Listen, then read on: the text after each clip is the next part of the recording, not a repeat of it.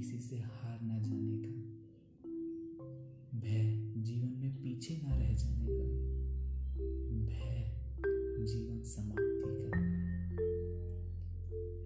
इसी भय के कारण एक समुद्र अपने ऊपर पत्थरों का पुल बनाने से नहीं रोक पाया।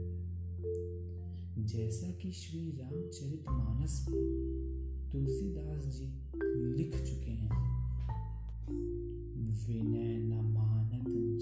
जल्द गए तीन दिन बीत, बोले राम सकोप तब भय बिनु होय न प्रीत।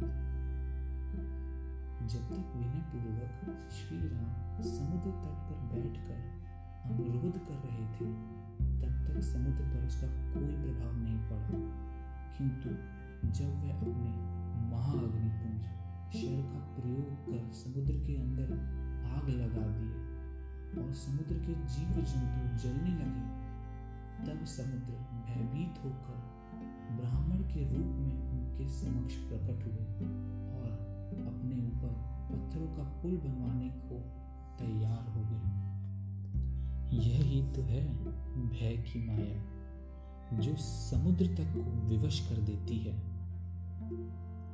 एक विद्यार्थी को, अध्यापकों का भय।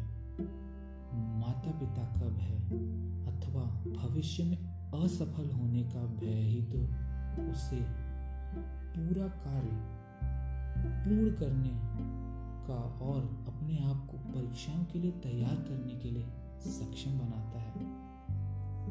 एक नौकरी पेशा आदमी को अपनी नौकरी छूट जाने का भय या बाकी सबसे पीछे रह जाने का भय उसे पूरा दिन कार्य करने पर विवश कर देता है।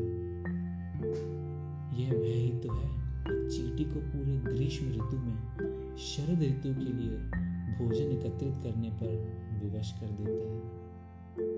अंततः सबसे विशाल मृत्यु का भय है, जो हमें जीवित रहने के लिए प्रेरित करता है और जीवित रहने के लिए कर्मठ होने का समाधान भी देता है।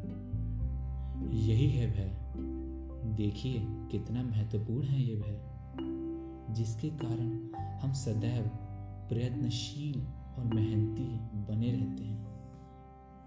इसीलिए भय भी बहुत महत्वपूर्ण है